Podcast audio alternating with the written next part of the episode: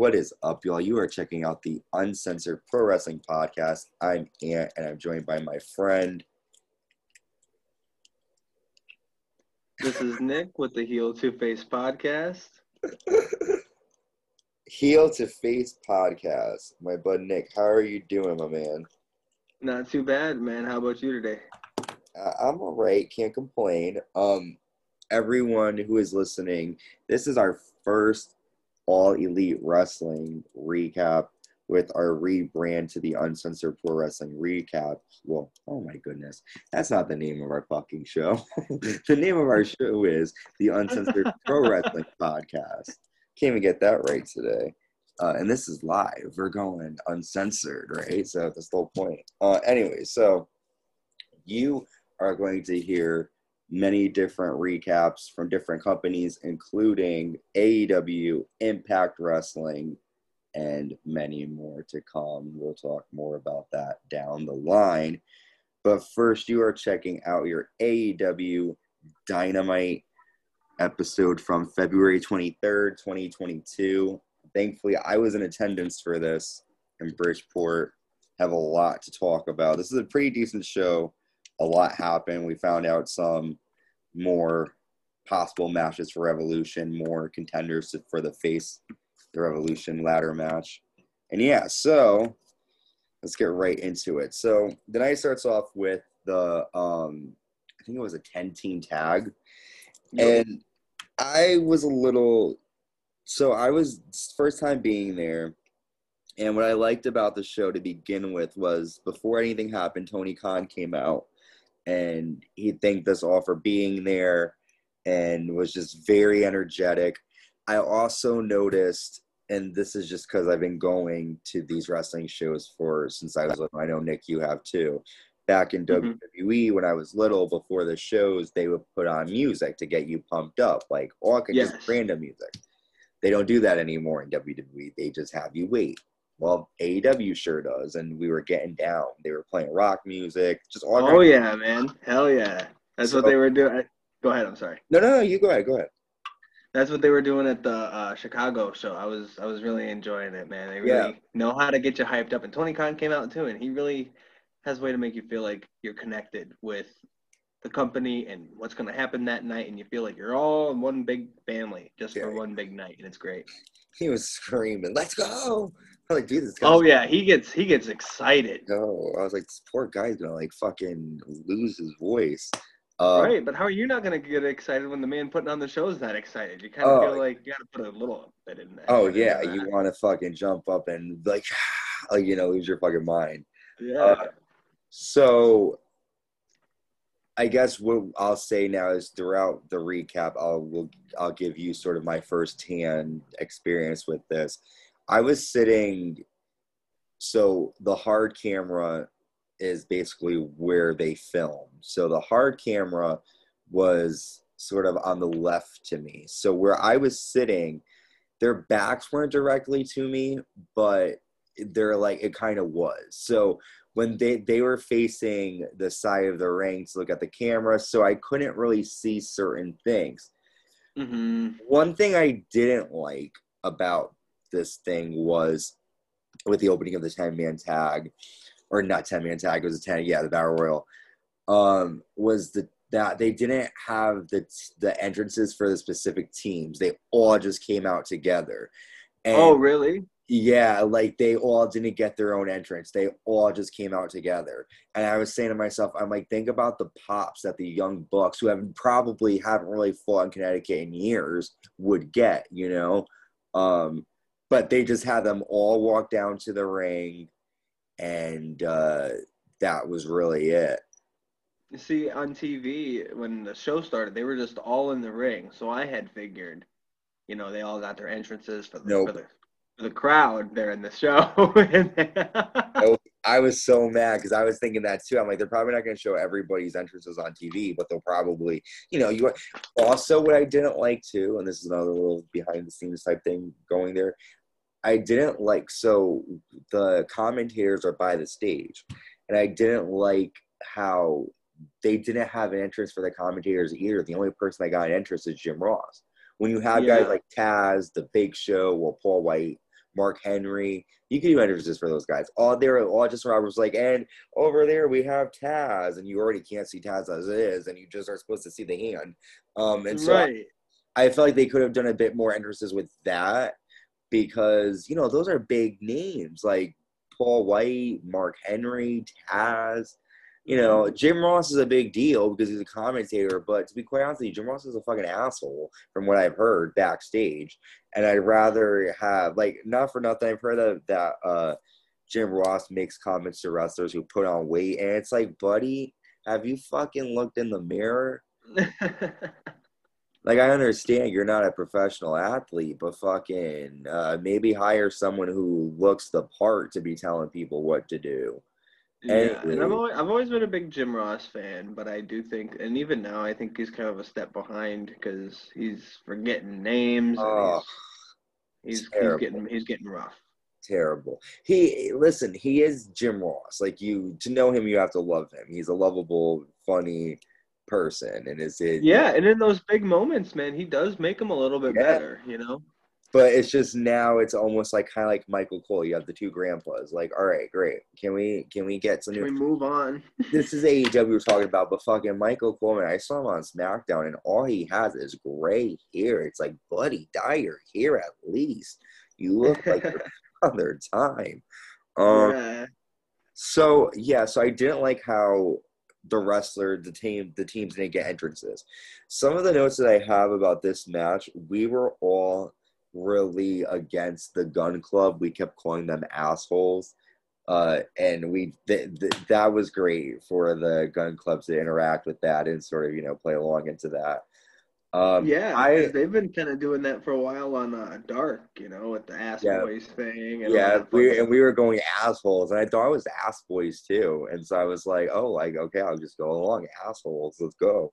Either um, one kind of honestly works. right. So um, that was cool. I was confused because what I didn't realize with AEW Battle Royals was I thought that once one member of the team gets eliminated, that whole team is gone. No. But no, there's still the other member left to fight. I like that. Yeah, yeah, that interesting. But the only takeaway is, well, uh, I go back and forth because I kind of like it because yes, survival, whatever. But then the only other thing is normally they wouldn't be in this type of situation because they would just be well. Then I guess I mean, dude, I don't know. I I'm just gonna rock. Well, and you, you know what else is fucking weird too? Because uh, like they're gonna do another battle royal this Wednesday with the same teams in it. I think. Yeah, casino battle royal, and we'll have probably like. So what was the point? Uh, yeah, maybe they should have done the one member from each team do it this one, and then have the other member from each team do that one. Mm. I don't know. I I can see what where you're coming from though, but also I, I like it because if one person of the team gets eliminated and the other person is just kind of beating some guy up, why should he have to leave too? True. Yeah, that's true. I just think for me, I was just a little confused because I was like, also too, what I something I did, what I noticed too was they were very focused on the camera, which I know they have to. But I yeah, absolutely. Like, but I feel like because I wasn't in that area, we weren't getting much attention. You know what I'm saying? Like if you were Yeah.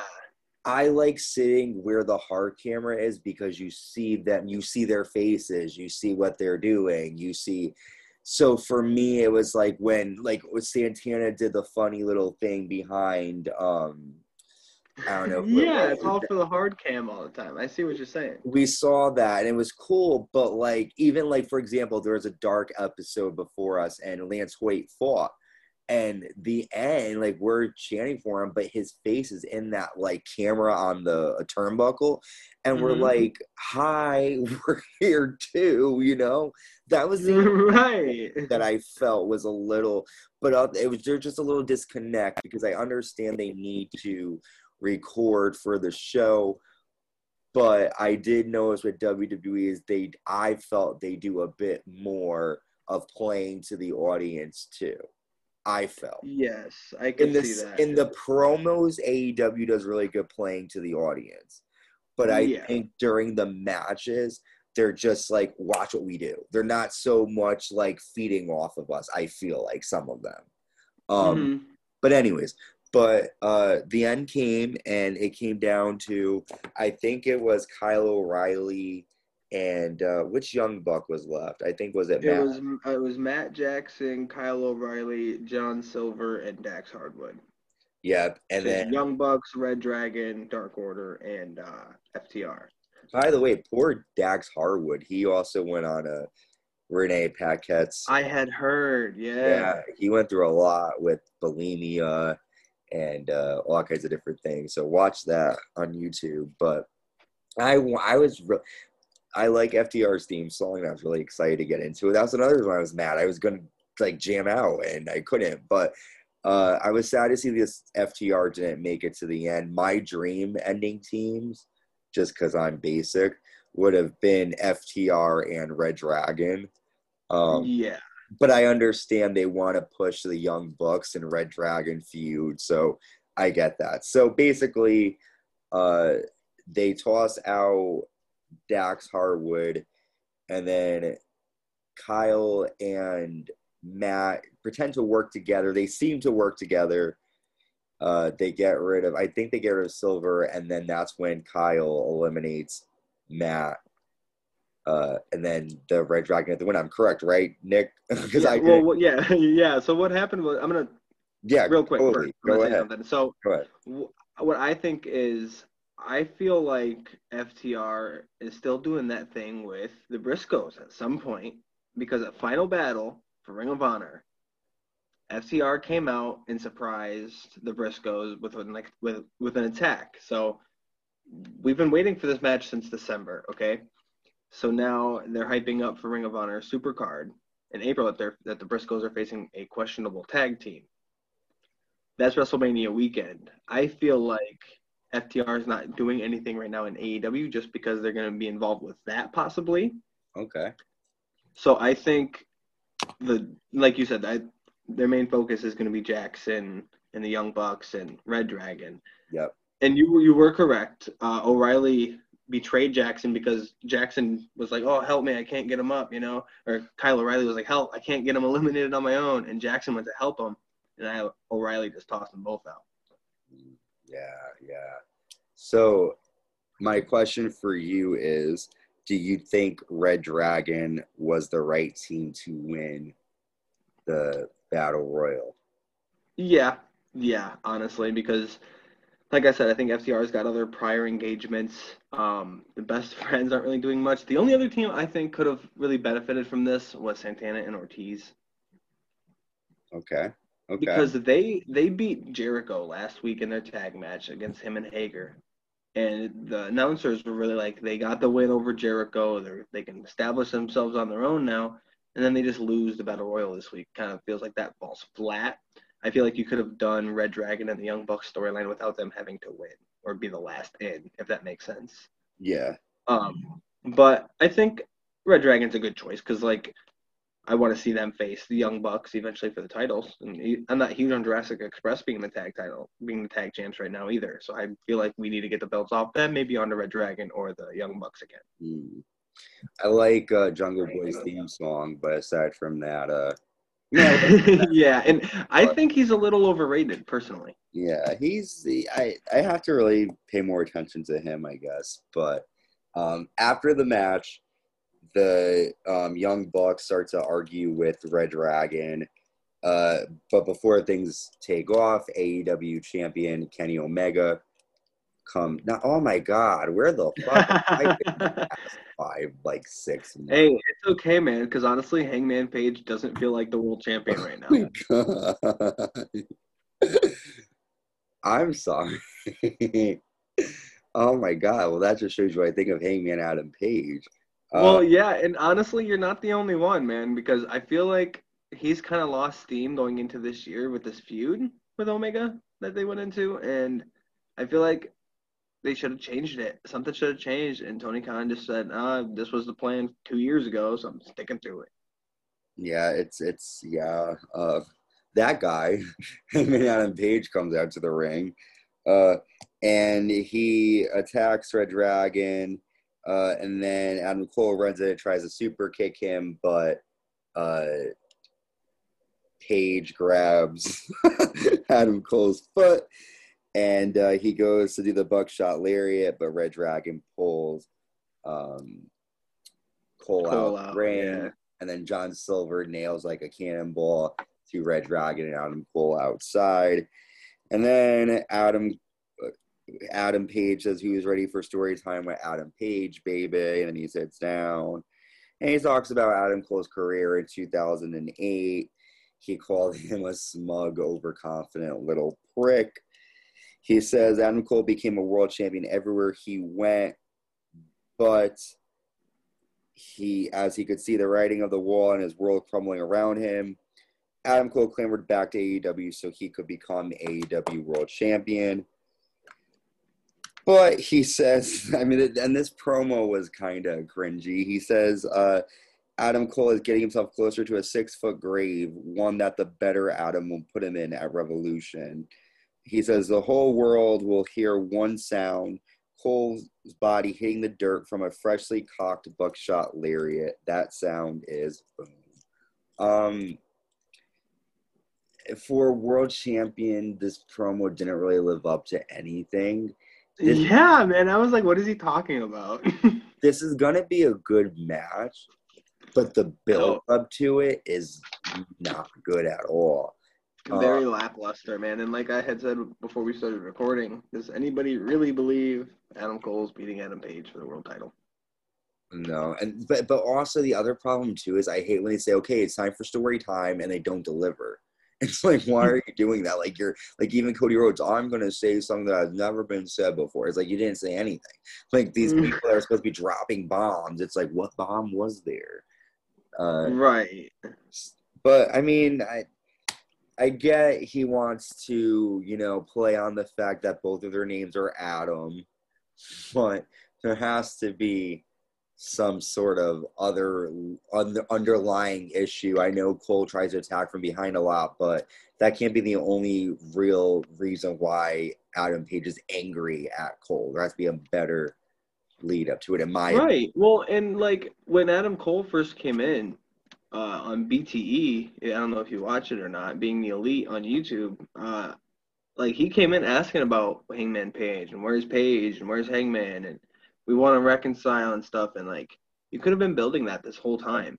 No. And it just seems like they're mad at each other for no reason. But Adam Cole isn't that mad at Adam Page, but Page is ticked off at Cole yeah. for what? For yeah. why? Yeah. And that's normally shit that WWE does. You're always left wondering, like, uh, why are these two fighting? I think I think you know, and that's another. That's one of the problems I will say AEW that I, that I do have is a lot of this type of stuff happens on YouTube and then it's not talked about on the mm-hmm. show. So there's all these things that are going on that are like really popular. Like Danhausen is hysterical. Um, he was seen like once on TV and then that's it really. But then they have mm-hmm. They have clips of him on the before the not whatever it is before dynamite whatever type of show thing they have mm-hmm. and just like unless you watch that stuff you're not going to know about some of these characters and the people and that's hard if you want them to become stars if they're only known on youtube absolutely and like for me i do watch all the stuff on youtube yep. but even then some of that stuff i'm like why is this happening on youtube alone yeah. You know what I'm saying? Like yeah. I could totally understand your point. But um I do think they need to add something to the rivalry. Do something so that it doesn't like Adam Page is just mad to be mad. There's really no reason for him. Yeah, it, it, it, seems kind of pointless. And like I said, man, even with Lance Archer versus Page a few weeks ago, he was kicking the hell out of Page for weeks before that match. I actually kind of thought maybe Page could lose the title. Mm-hmm. You know, maybe not hundred percent, but the way he was beaten and beaten down towards the match, it made him look strong. Yeah. Adam Cole beating a couple members of Dark Order that mean nothing, and beating jobbers and not beating top talent like Orange Cassidy per se yeah. Doesn't make him look as strong either. I think they're pulling the trigger, pun intended, on this way too early. Mm, a hundred percent, a hundred. Just because they don't have anybody else for Page to face, that's not any. That's not our fault that you're just rushing this storyline. Yeah, it, it, does seem very rushed. Um, I, I, was surprised that they even are having the issue of them fight this early on because, like we both said, there was really no issue. Yeah, but, and they did a two-year damn storyline with Page and Omega that was such a thinly veiled line after a year and a half. There was almost no correlation between them just because Dark Order was there. Yeah, yeah. So I don't know. It it feels like we've said a hundred times already. It feels kind of pointless and that's their main event. So, but I, there nonetheless will be a good match. Um, moving on, MJF comes down to the ring. Uh, this was a little hard to um, take in, and I'll tell you I, why. Wow. Yeah, go ahead. Um, so from where I was sitting, it was hard to see. It wasn't hard to see, but we'll let me just we'll get there in a minute. So MJF comes out. We're all chanting for CM Punk. On camera, he looks upset, but from my vantage point, you couldn't see his face because the camera was right in his face, following him down. So we didn't. I at least I didn't see him looking upset coming down to the ring.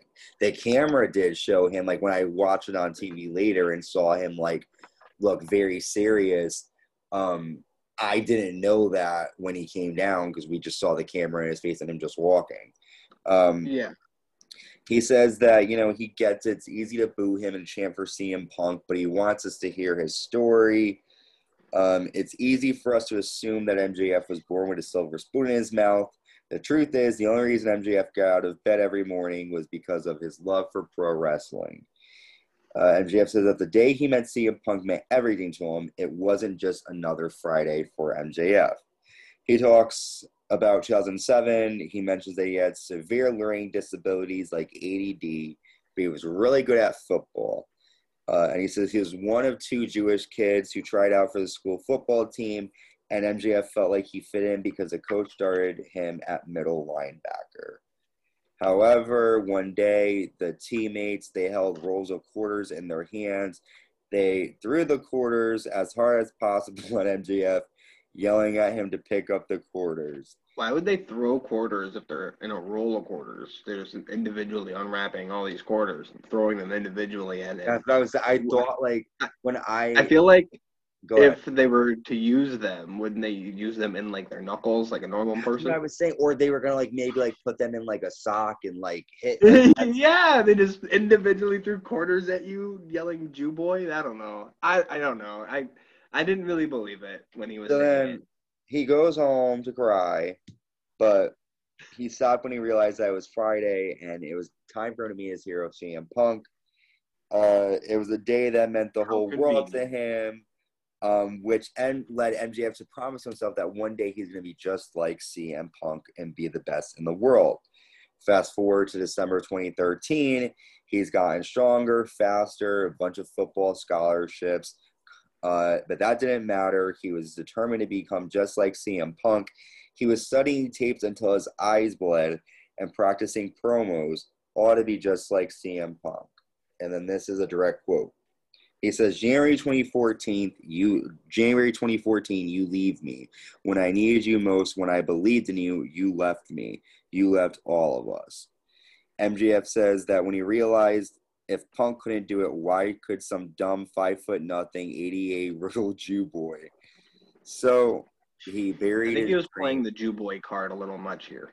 Yeah, and and it's awkward because you know the history and the extermination of the Jews. So it's like when that's being in a promo, you're, you're kind of like, uh, what do you do? You know, because you don't. Yeah, and my big thing here is like, why are we giving him anything to be sympathetic about? And we'll it, we'll get there because I have a question about that. So then, okay. so then he says um, he went to college like a good little boy instead. He buried his dreams deep down until one day he saw a picture of CM Punk shaking hands with Bryan Danielson. This is where it gets a little murky and weird. Great photo, though. He goes, MJF says, seeing this image made me upset. which led MJF to promise that he was going to become the best in the world in spite of CM Punk. He made a promise that whatever outcasted kid at school was getting bullied, he would not leave them high and dry like that gutless coward Punk. He then mentions the Wrestling Classic as a source of his, um, you know, to deal with the stress and everything he was going through to help him. MJF says that no matter how much Punk makes him bleed at Revolution, he's not going to quit like Punk did because his name is Max Maxwell Jacob Friedman and he's better than you and you know it. Um, so CM Punk then walks down to the ring. Now, again, from my vantage point, we don't see nothing. So all yeah, we are seeing is fucking CM Punk and MJF just looking at each other. And I'm like, are they going to say anything? Are they going to fight again? The cameras are not, they're just focusing to the cameras. The so I didn't yeah. see CM Punk say to him, Is it true? I had to wait till I saw it on TV. Because when we were mm, there, we're like, kind of left sitting there. Yeah. And so I'm like, so it wasn't as, we were just kind of like, well, what does this mean? You know? And then also, how was the, how did the rest of the crowd react? Well, we all were cheering for CM Punk, and uh, Tony Schiavone made a comment too. He was like, "Well, these fans are booing him, but we feel so very. They're trying to make us feel sorry for MJF, but in the in the arena, we didn't know what we were supposed to feel because we didn't see CM Punk look confused and say, "Is this how you really feel?" So right. we're just left thinking like, "Oh, CM Punk came out here and is calling MJF's bullshit, and that's it." But no, he came out and he asked MJF, "Is this true?" And then MJF um, just walks off with a single tear. So and honestly, I, just, I, think the whole time he was cutting that promo, he was looking into the camera a little too much. Uh, and then the one thing that I didn't understand was what got him upset about seeing the picture of CM Punk and Bryan Danielson. That's what I didn't understand. Why was he upset with that? Because that's an old picture, if I'm not, and I don't know which one he's talking about. Is it the one from them in Ring of Honor from 2003? No, it's the one. Why would that one affect him? No, I think I could be wrong, but I thought it was the one from like 2014 or something. It was. I thought it was like a more recent one, which oh, I okay. there's still no bearing as to why he's upset about. Right. Well, he's upset because he left, even though CM Punk has said multiple times he was in his worst state of being when he was there and around the time he left and that if he wouldn't have left he felt like he would have died because he was so injured or mentally exhausted. So and then he when he came back he apologized for everything he did and he said if anything i did affected you in person i apologize. I don't know what else mjf could want from him at this point. Yeah well, I think maybe they're going to play into that a little bit of, well, CM Punk went through his own sort of depression. CM Punk might, you know, feel sorry. But my question is, is this pro, is this promo by MJF supposed to make us think he's turning babyface, or is this all just a fucking ruse to get into CM Punk's head and, and get the better of him? That's my thing. That's that's my thing. Like I, I don't know, man. I, when this was first happening, I looked over at my wife and I'm like, why are they giving him anything to be sympathetic about? He's the top heel in your company right now. Why would you give him anything for us to be like, oh, he's turning. He's going to be a good guy. Let's start booing CM Punk. And that was kind of the story that they were trying to, it seems like they were trying to tell on TV, like you said. Yeah. It, you know what was, I mean? And uh, I, you guys were booing because you guys didn't know what the hell was going on. it was just, but not only that, but like you said, he's been a heel. You know, a heel doesn't come out one week. It's like, I'm just going to start to be honest with you guys about how I feel. That, that well, and honest, exactly. And I, I know, I know that like really bad guys have really sad shit happen to them. You know, it's like any villain. You know what I mean? A lot of people have had villain kind of storylines. Yeah like Joker was fell into a vat of acid or you know whatever bad stuff happens. But just because that stuff happens to you doesn't give you a reason to be a jerk to everybody else. And just because you said you were going to yeah. help kids in high school doesn't mean you did because every time we've seen you in wrestling you've been an absolute ass. And and that's that's the other issue too is that this whole like wanting sympathy from the fans is a complete departure from his whole entire gimmick his whole gimmick, yeah. I am better than you and you know it. why would he want our sympathy? He doesn't like us. He's better. He thinks he's better than us. Why do you want us to feel bad for you? He wouldn't. Yeah.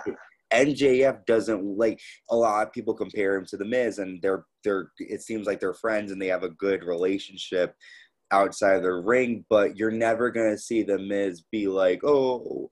I, I, I, you know, like, and so that's the only, only thing. Unless I'm, he's babyface. yes, exactly. But we don't know what he right now he hasn't been that the past two weeks he's been coming out being carried he's you know and, and now yeah he's on a fucking throne a week and a half ago and now it's i'm sad i was a jew boy getting quarters thrown at me i'm gonna have a single tear go down my i honestly think this is just a ruse to get Absolutely. CM Punk. I, I think because if if but they my, really, go ahead. No, I was just gonna say, like, like you said, I, I don't know why they even do this. To what to drop CM Punk's guard down, so he can get beat again? I don't think that's the best option. Yeah, yeah, and I feel like CM Punk also. What I didn't like about it was I felt like they could have utilized him a bit more, especially being in Connecticut. You know, I thought it would have been a big fu to WWE to have CM Punk come out and like do, you know, not like do anything big, but just like you know, like I'm not coming to work for you, but I'll come to Connecticut. You know, um, right? But you know, he didn't have a microphone. You couldn't see his lips moving when he's talking to MJF, so you were just very confused as to well, this is all we're getting from him. Him coming out and looking at MJF, and then he leaves and uh, he didn't know which like way to leave, so he got confused, and then he went the right way. But that was literally it. And then we were just like, oh, okay, bye, CM Punk. It was good to see you. And I kind of felt bad because there's a lot of people in the audience with CM Punk shirts. I'm saying to myself, like, even Austin, like Austin would come out for maybe like two minutes, but like at least he talked to you. At least he was doing something like st- giving stunners to people, you know? Yeah. Uh, but you know, I get this is their their their development, so we'll have to wait and see what happens next. Um, up next, so we have the tag match: the Kings of the Black Throne, Malachi Black and Brody King, taking on the Bastard Pac and Penta. Is this what was it? Oscuro?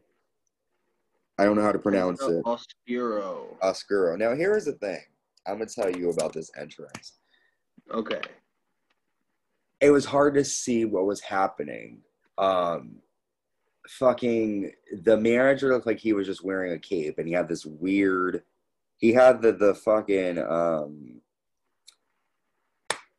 What's what's that fucking the shovel? I'm trying to think of what it was. He had the shovel. Um, it, he looked kind of like Dracula to me, to be honest. The uh, manager it was it was odd. Um, also, you know how he wrote the, the part of him rising up was kind of cool but the tombstone literally like after he made his entrance you just saw so i thought it was heavy some dude just picked it up like it was nothing and walked to the back so you're just like oh so that sort of ruins the mystique of that a little bit um but again it was all for the cameras so it was hard to see certain things because here's penta and you can see penta but right in front of penta is the fucking dude wearing all black to say the camera guy and you can't see him. yeah and so it's like you're like okay well you know i could watch this at home but um but i did like seeing uh house of black it was a good match a lot of stuff was happening penta ended up getting the victory after a roll up on i think it was was it malachi that he pinned yes okay and so then after the match uh, they get pissed, and Brody attacks Pac and Penta. Uh, and then Malachi, he drinks water. So during the match, and again, we didn't see this part either. During the match, I guess Malachi is getting ready to get the mist, but then someone kicks him and then he swallows it. So what we're seeing is him like freak out and like needing a drink and we're like what happened? We are just like wait is he okay? Like we were so confused. Like we thought me and the buddy that was sitting next to me we were like oh he's getting ready to get the mist because he took a drink. So we're thinking that in the water was the mist. But yeah. no i guess he already drank the mist and he got hit. And so he drinks the water um and he prepares to Um, he pushes the manager, he grabs a shovel, and he puts the shovel on Penta's neck. The lights go out, and Buddy Matthews is in the ring, and the fans, you know, we all go crazy. Malachi looks nervous. Buddy stares down Malachi for a bit, but then he goes right after Pac and Penta. Um, they all beat up. Well, Brody King beat the shit out of security, and that that was cool. Oh my god, dude. Brody King is a massive man. He fucking beat the shit out of them. Um, and then Malachi Black orders Matthews to finish Penta off, and that's what he does. Buddy ends up stomping Penta's head into the chair, and uh, House of Black goes away. So first, what do you think of the match? And my question is, what are your thoughts on Buddy joining the House of Black? So a couple things here. At home, the only thing different about Penta Oscuro was his entrance. Yeah. He had nothing different about him in the match. He did yeah. all the same stuff. I think yeah. him just covering Malachi's mouth and then pinning him with a roll up is the dumbest thing you could do. I get you don't want to pin and bury, not bury, but pin and beat an uh, debuting character, I should say. Yeah. But I don't think Black should be eating just meaningless pinfalls in these tag team matches that don't really mean anything, serving to a larger story at some point in the future. Yeah. I think if anything, maybe Buddy could have just gotten involved. AEW doesn't really do many DQs. Why couldn't Buddy just get involved in the match, and do this in the middle of the match, and then just attack Penta, and then get DQ'd? We can do that match at Revolution that would be interesting if they did that. Yeah, no, they. I agree with you. Like from my vantage point there, I there was no difference. He was just the entrance, and that was it. And again, the the whole mystique was blown when you see the the tech crew guy just come and lift up the fucking tombstone like it's made of plastic. Like literally, I thought it was going to need two people. He straight up just picked it up and left, and I was like, oh okay. Um, but what do you think of Buddy joining House of Black? Oh, uh, I I think it's a good choice because um, I think I think there's a larger story at play here with Buddy and Malachi, and I think they're going to use their feud in WWE as well, just like uh, who they do it with recently, Kyle O'Reilly and Adam Cole. They didn't really say it, but they they referenced it, and they could do that here with Buddy and Malachi. And I think you know Buddy's a good disciple. You know, he he did it with Seth Rollins for a while. I think he can do the bidding for Malachi for a while, but I think eventually he's going to get tired of doing all this bidding for these two guys. I, I feel like there's going to be a big blow off match. But for now, this is a great way to get Buddy introduced to a lot of the AEW crowd. And I think it'll be a good way to keep him on TV and keep him re- relevant until they want to do something with him. Mm. Okay. All right. All right. Because I think um, he is the best kept secret. Honestly, he's one of the best wrestlers I've seen in a oh, long time. Yeah. I literally bought the New Japan Battle in the Valley pay per view just because he was facing Kazuchika Okada. Yeah, Buddy Matthews is a good wrestler, 100%. I'm excited to see like if he brings that stuff that he does there to AEW, which I'm sure he absolutely. Will. All right, we're gonna do one more segment. and we're gonna take a quick break. Uh, this was probably the moment of the night for me. Eddie Kingston comes down to the ring. He's going to have his face to face encounter with Chris Jericho. There's four security guards standing in the ring. Again, the mystique was broken for me because there was a ring attendant and he was literally like telling them how to stand. Like really? Were, yeah, they were in position and the guy was like ta- like so they were standing like a little bit away from the rope and he was like like hitting the mat to get their attention. They turned around and he was like signaling like moving telling them like move over here move up. And i'm just like what the fuck? Like know what you're doing before you're in front of the people man. Right. i mean like like like we don't see it but okay. So the security's there that's why it was funny with Eddie Kingston making fun of them because it's just like, yeah, they're a fucking joke. They're being told how to stand. Um, yeah, that makes sense. So then Chris Jericho comes down, and of course, we all were singing Judas. Uh, and oh, how was that? Did you that enjoy that? Fun. That was fun. We all went hard. It was fun. He was smiling Chris Jericho too, which I always love when he fucking smiles because you can tell he's like, yeah, they like my song. Oh yeah, and he just feeds his ego. Oh yeah, he smiles the shit out of it. Yeah. Oh um, yeah. So Eddie Kingston says, "Okay, we done now? Are we done massaging your ego with that song? Are we?" Yeah, done? like literally what I just fucking said. yeah, there you go. Um, he asks Chris, "What's the deal with security?" And Jericho says, "The security is there to ensure that he and Eddie talk like men and not settle things like common street thugs." And Eddie's oh. laugh. Eddie says he has no idea why they're doing this. He's no sports entertainer. He just wants to fight, but since Eddie knows Jericho won't fight him now, Eddie has asked for Tony Khan to send for Kris Statlander for Willow Nightingale, so we'll have women wrestling instead. I mean, I'd be for that. Eddie says he and Jericho can fight, or Chris can go down the road so he can be in a sports entertainment company, which obviously is a reference to WWE. And we were all like, ooh, like we all were playing into that. Uh, Chris says that if they were indeed just down the road from that, they are indeed down the road from Stamford. So maybe he will give Eddie a bit of sports entertainment, except it'll be actually entertaining. oh, right. Uh, Jericho says he'll tell everyone a story about Eddie Kingston. Jericho says that while everyone was excited that Eddie was coming to AEW, Jericho didn't share that same excitement because he thought people were talking about Eddie Edwards he didn't know Eddie Kingston, and once he saw Eddie, he thought he was a jobber. Jericho says he saw Eddie's match against what's his name, Cody Rhodes. Yeah, I thought that was interesting. Yep, and he met Cody Rhodes there. And he says that he heard his promo. That's when Jericho realized, that's when he knew Eddie how it takes to be a star in AEW and that people would love him as a baby face. And Jericho was right about that. That's what Chris says. And then he goes, What's a baby face? Um, talks about how it's a feel good. That was funny. Yeah. Jericho says it was a feel good story of busting his ass in the Indies, overcoming physical and mental issues to finally sign a contract with AEW, making it to the big time at the age of 38 years old. Which everyone's like, oh shit. Jericho says that he didn't give two shits about Eddie's sob story. That's because he that's because he realized that Eddie was jealous of Chris Jericho.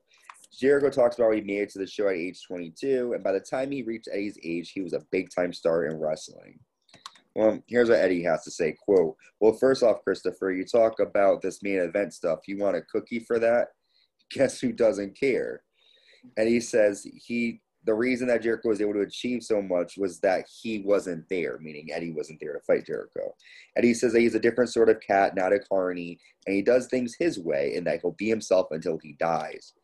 He says he doesn't want to talk to Jericho because he's sucking the blood out of him, and that is his, and that uh, his blood doesn't pump Kool Aid. Uh, and basically, long and short of it, Eddie wants to fight Chris Jericho at Revolution.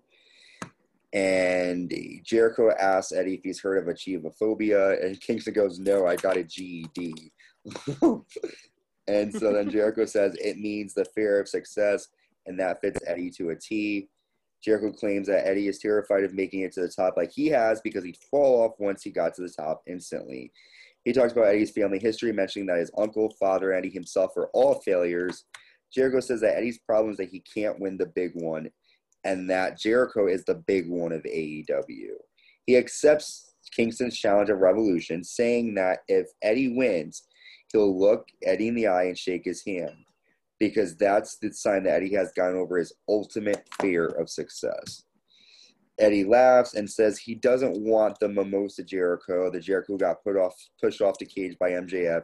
He wants the one who is AEW's first world champion, the Jericho who bled, who bled buckets in Tennessee, the one who got respect from Genichiro Tenryu over the war over at WAR, the one that turned WCW upside down, the Jericho that his close friend Levesque is nervous of because if he doesn't, Eddie will eat Jericho alive.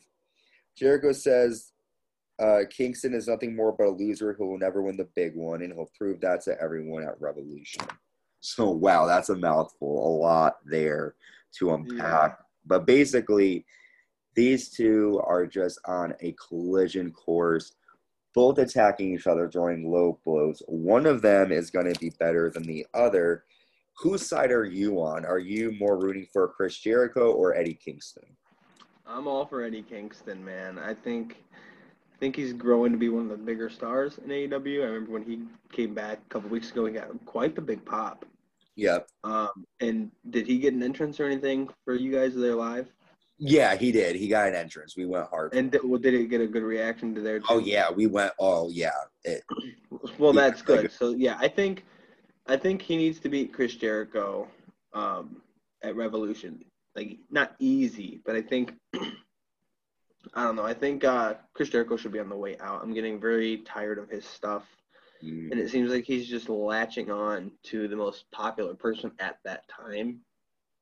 Look back and see like MJF, even now Eddie Kingston, Darby Allin, all of them at the time.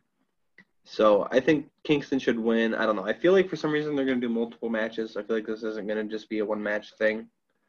Yeah. But we'll see. I'm I'm on Eddie Kingston's side though for sure because Chris Jericho likes to take credit for everything. yeah, Jericho definitely. But I will say that was just such a um what I like about is the history there. Jericho has so much history. He's done so much. Eddie Kingston, you can just tell is a kick ass wrestler, brawl. Like it, they're just gonna have a good match. So um, I'm excited for this one.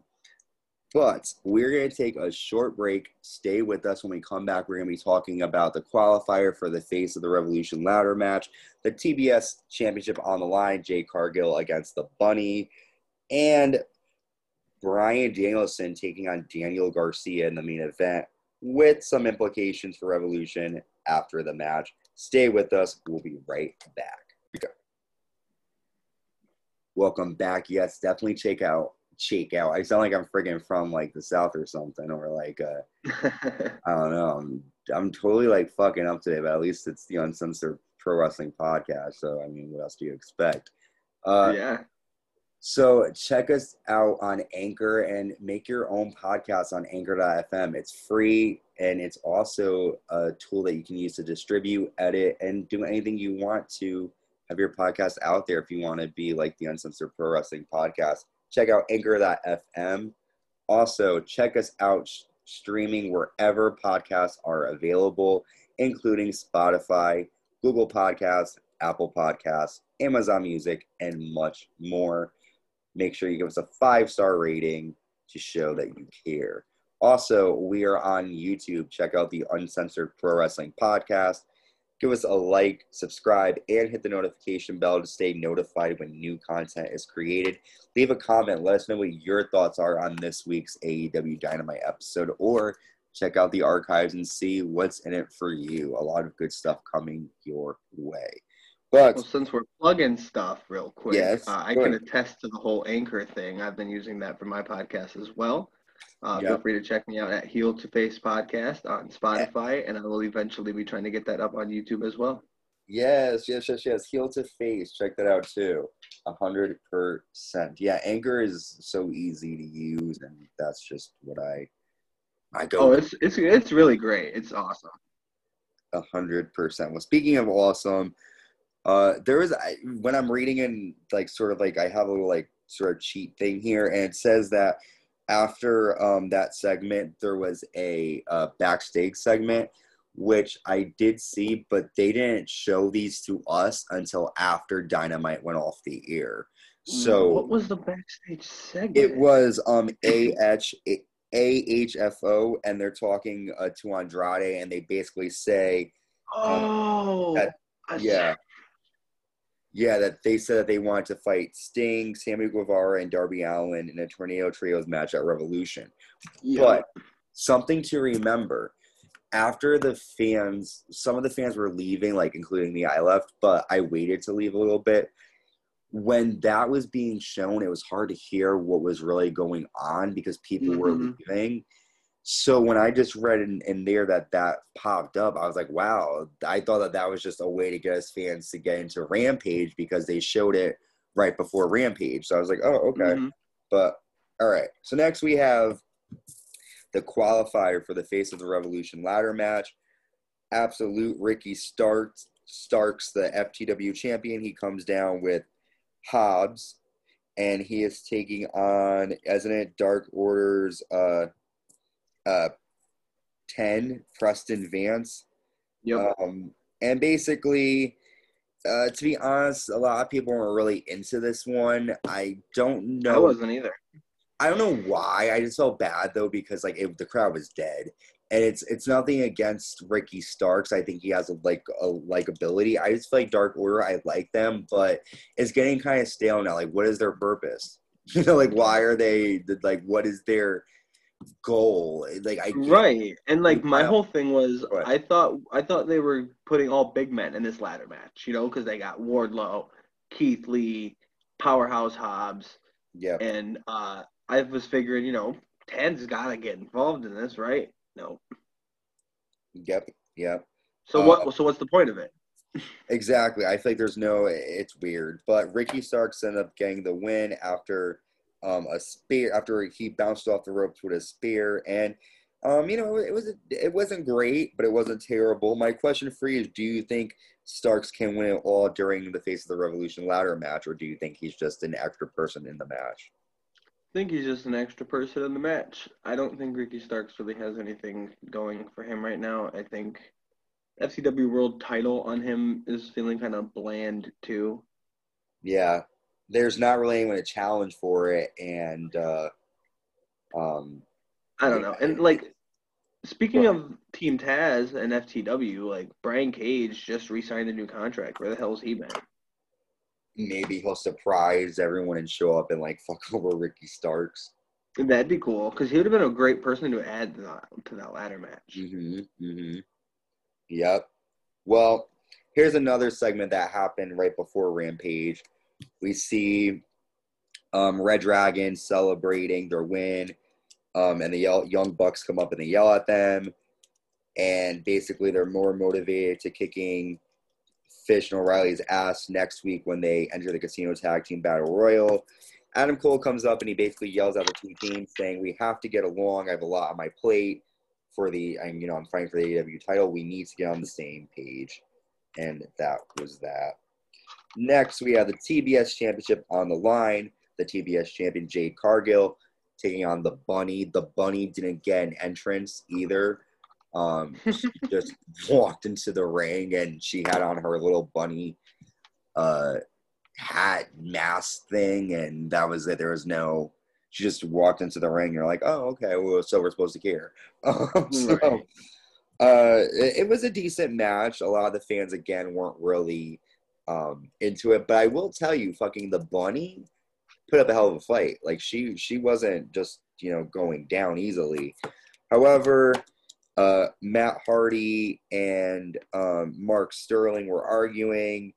Uh, the bunny goes to hit Jade with the brat. Was it the what was brass knuckles? Brass knuckles, yeah. And then Jade used the title to block it, and then uh, Cargill ends up nailing Jaded. That's what it's called, the Jaded bomb or something. Yeah, Bunny went for. uh She rolled up Jade Cargill for a two count and then hit a really nice looking super kick that actually I got the I yep. sounded like on TV got the crowd kind of excited. That super kick sounded really yeah, good. It was a lot. It was it, it was good because like I said, she wasn't just like it, she.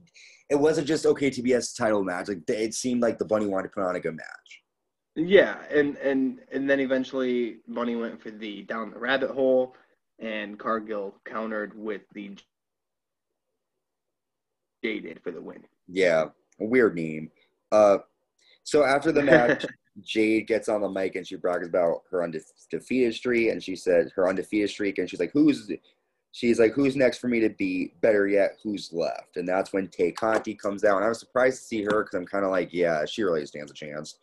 Um, yeah, come on, can we get rid of these nothing challengers for her? Yeah, uh, Jade said, or not, Tay says, I'm not just next. I'm the one who's going to beat your ass, bitch.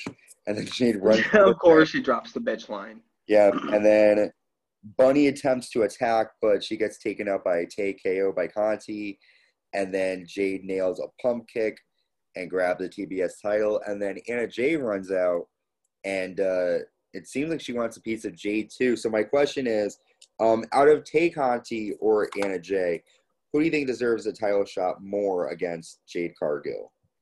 Neither, because Jade Cargill already beat Anna Jay once. so I thought that was kind of pointless why she came out. I mean, I know that her and like Tay Conti are friends, but it's kind of pointless that she came out because even when like she left, Jade looked at the camera and like pointed to Anna Jay and said, "I already beat her. Why is she out here?" Oh, so yeah, we didn't see that. We just saw. So yeah, yeah. exactly. And I don't know. Tay Conti has pretty sure she's had a shot at this title before, if I'm not mistaken, or she was in the tournament for it and she lost then. Yeah. She hasn't had a match on TV in weeks. Why do I think she could beat Jade Cargill? Yeah, home record. She's a straight up home wrecker. Yeah, seriously. How about that? I love that. Um, okay, all right. So moving on, we're at our main event. Bryan Danielson taking on Daniel Garcia. I went hard. Good match. Good yeah, match. they had a really good match. Um, and Daniel Garcia, a lot of people like, who's he? And and um, I sort of just saw him when he was working with 2.0 on like their YouTube channel, so I know a little bit of him. But they had a really good mm-hmm. match. I mean, Dan Bryan Danielson was like fucking him up, and fans are chanting "kick his head off" like they were like you know getting into it. Um, yeah. And it was a great, great match. Uh, Danielson ends up stomping Garcia's head, and then he applies a triangle choke, and the referee stops the match. So I don't think Garcia tapped out or anything. Uh, then Bryan, after the match, Bryan says that Garcia showed exactly what he liked to see. He asks the crowd if Garcia was violent enough, but then he gets attacked by what? Who? Oh, I was like, who the fuck? I, am so twisted. I thought I saw a Z. It's 2.0. Matt Lee yes. and Jeff Parker of 2.0 attack him. They beat down Dan- Bryan Danielson until Jon Moxley runs down, which I was excited mm-hmm. because he decided to take the long way to help. Yes, and also what was cool was he was right over where we were. I'll send you videos um, that I have, but he was pretty much like where we were. Um, yeah. So I lost my cool. We all were like freaking out.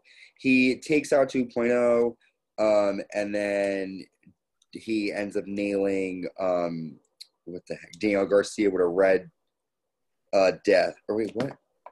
Wait, what the hell? What's red death? Red is death what, is is Garcia's nickname. Oh, I'm like, who the fuck is Red? So what happened was the like you said, 2.0 attack. said Moxley made the save.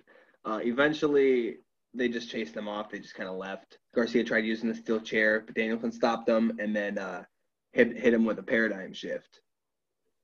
Okay. All right. Okay. Yeah. So then, uh, like you said, yeah, after the match, and made a nice challenge, man. I'm hyped for this match. Yeah, yeah, exactly. After the match, Bryan takes the mic and he says, um, so in order for us to fight together, we need to bleed together. And then Bryan throws down the chair and he says, I don't need that to make anyone bleed. He accepts Jon Moxley's challenge. And he says that don't be surprised if Mox is the only one who ends up bleeding. Yes. What are your thoughts on the match? And do you think Jon will be the only one who bleeds? I really liked this match. I thought the mat wrestling in the beginning was fantastic.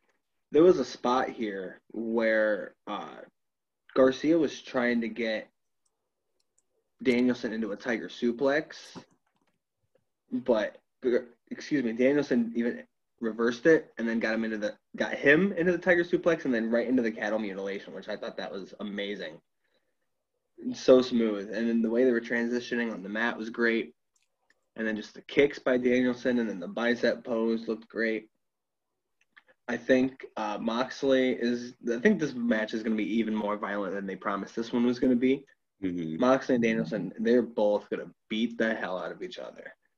Because I know, no way, Moxley's going to be the only one bleeding. Because I feel like this is going to. We're going to get some weapons in this match for some reason. Yeah.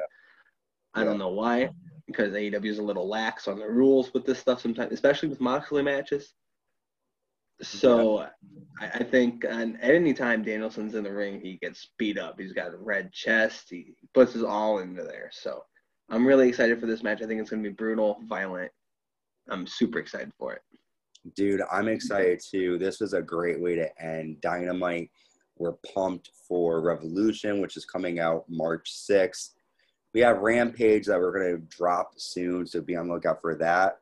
And yeah, it was a great show, a great lead up to Revolution. Two more weeks, I think, right? Or is it is it this? Uh, we got the Go Home Dynamite this week coming up, and then so. it's this Sunday. Well, not yep. this week, but next Sunday. Okay, great. A lot of stuff coming your way. All right, that is all I have to say for this episode. It was a great show. It was a great experience being in the arena for it. Any last words? No, I think the show was alright. I, I would give it probably an overall like a B minus, C plus probably. It was a pretty good show. You know, they had some good stuff to build to Revolution. I think uh I think they could have done more with Page and Cole, but that's my only kind of gripe because that's the main that's gonna be the main event match, I assume. So I feel like that yeah. could feel a little bit more important. But overall, it was a pretty good show. Maybe next week. Maybe, right. yeah. We got they got one show left to make it feel important. So one more left. All right, guys, you stay safe, and we will be speaking to y'all soon. Bye. Peace.